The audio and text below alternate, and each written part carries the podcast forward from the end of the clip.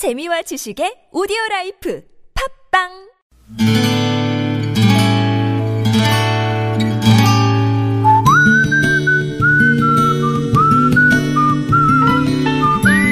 여러분 기억 속에서 여전히 반짝거리는 한 사람. 그 사람과의 첫 만남을 추억하는 시간, 당신이라는 참 좋은 사람. 이번에는 경기도 광명시에 사시는 유민자 씨의 참 좋은 사람 만나볼게요.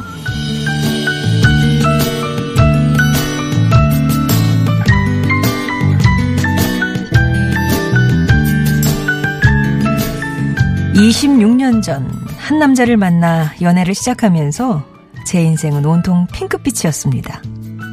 그리고 그 빛이 영원할 줄 알았죠. 그런데 어느 날 그에게서 청천벽력 같은 소식을 들었습니다. 총각인 줄 알았던 그에게 이혼 경력이 있었고 더욱이 다섯 살 배기 아들까지 하나 있다는 거였어요. 당시 이혼은 주홍글씨 같은 시절이었던지라 저는 그를 받아들이기가 힘들었습니다. 게다가 저를 속였다는 사실이 둘 사이의 믿음을 산산히 깨놓고 말았죠. 결국 저는 그에게 전화로 헤어지자고 했습니다.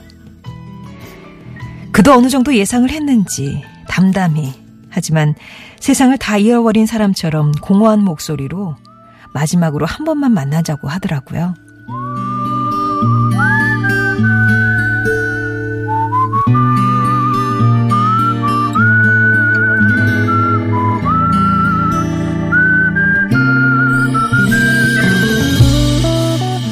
자주 가던 치킨집에서 만나기로 했습니다. 마음을 다잡고 약속 장소로 나갔죠. 그런데 그의 옆에는 그를 쏙 빼닮은 사내 아이가 함께 앉아 있었습니다. 헤어지기 전에 얼굴이라도 보여주고 싶었다는 그의 아들은 첫눈에도 엄마의 손길이 너무나 필요한 아이였습니다. 감기에 걸렸는지 연신 기침을 하는 아이는 무척 안쓰러워 보였죠. 치킨을 좋아한다는 아이를 위해 프라이드 치킨을 시켜놓고 아무 말도 못한 채 저는 아이만 바라보고 있었습니다.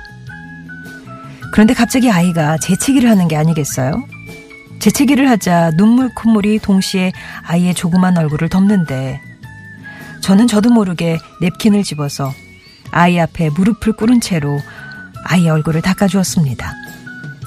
그날 우리는 헤어지지 못했고 저는 가슴으로 품게 된 아이 최성수 씨 당신이라는 참 좋은 아들을 그렇게 처음 만났습니다.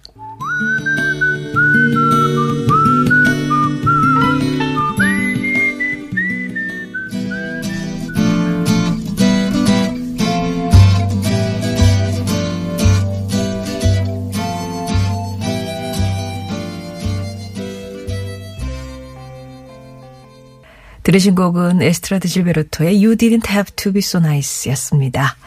설 특집으로 함께하는 당신이라는 참 좋은 사람 오늘 두 번째 사연이었어요. 경기도 광명시에 사시는 유민자 씨. 가슴으로 품은 아들을 만났던 그날의 풍경을 소개해 드렸습니다. 생각해 보면 두 분 관계만 따지고 보면 당시에는 뭐 충분히 헤어질 수 있는 그런 관계였다고 합니다. 얼마나 배신감이 있으셨겠어요. 어, 총각인 줄 알았는데 아이까지 딸린 이혼남이었다.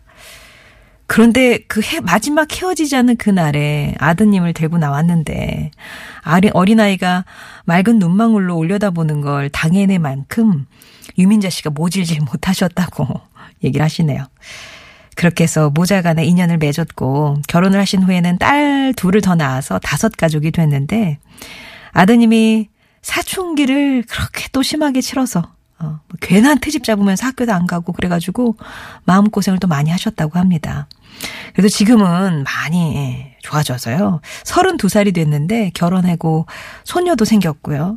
지금은 가까이에서 살고 있는데 이제는 효도도 곧잘 하시고 무엇보다 그 소녀가 너무 예쁘다고 자랑이 이만저만이 아니셨습니다.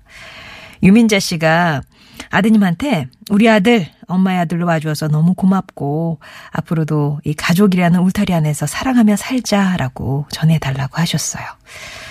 이제 뭐 어머니가 되시고 나서 정말 20년이 더 넘게 예, 흐른 그런 시간이잖아요. 진짜 엄마는 오직 한 분이실 것 같습니다.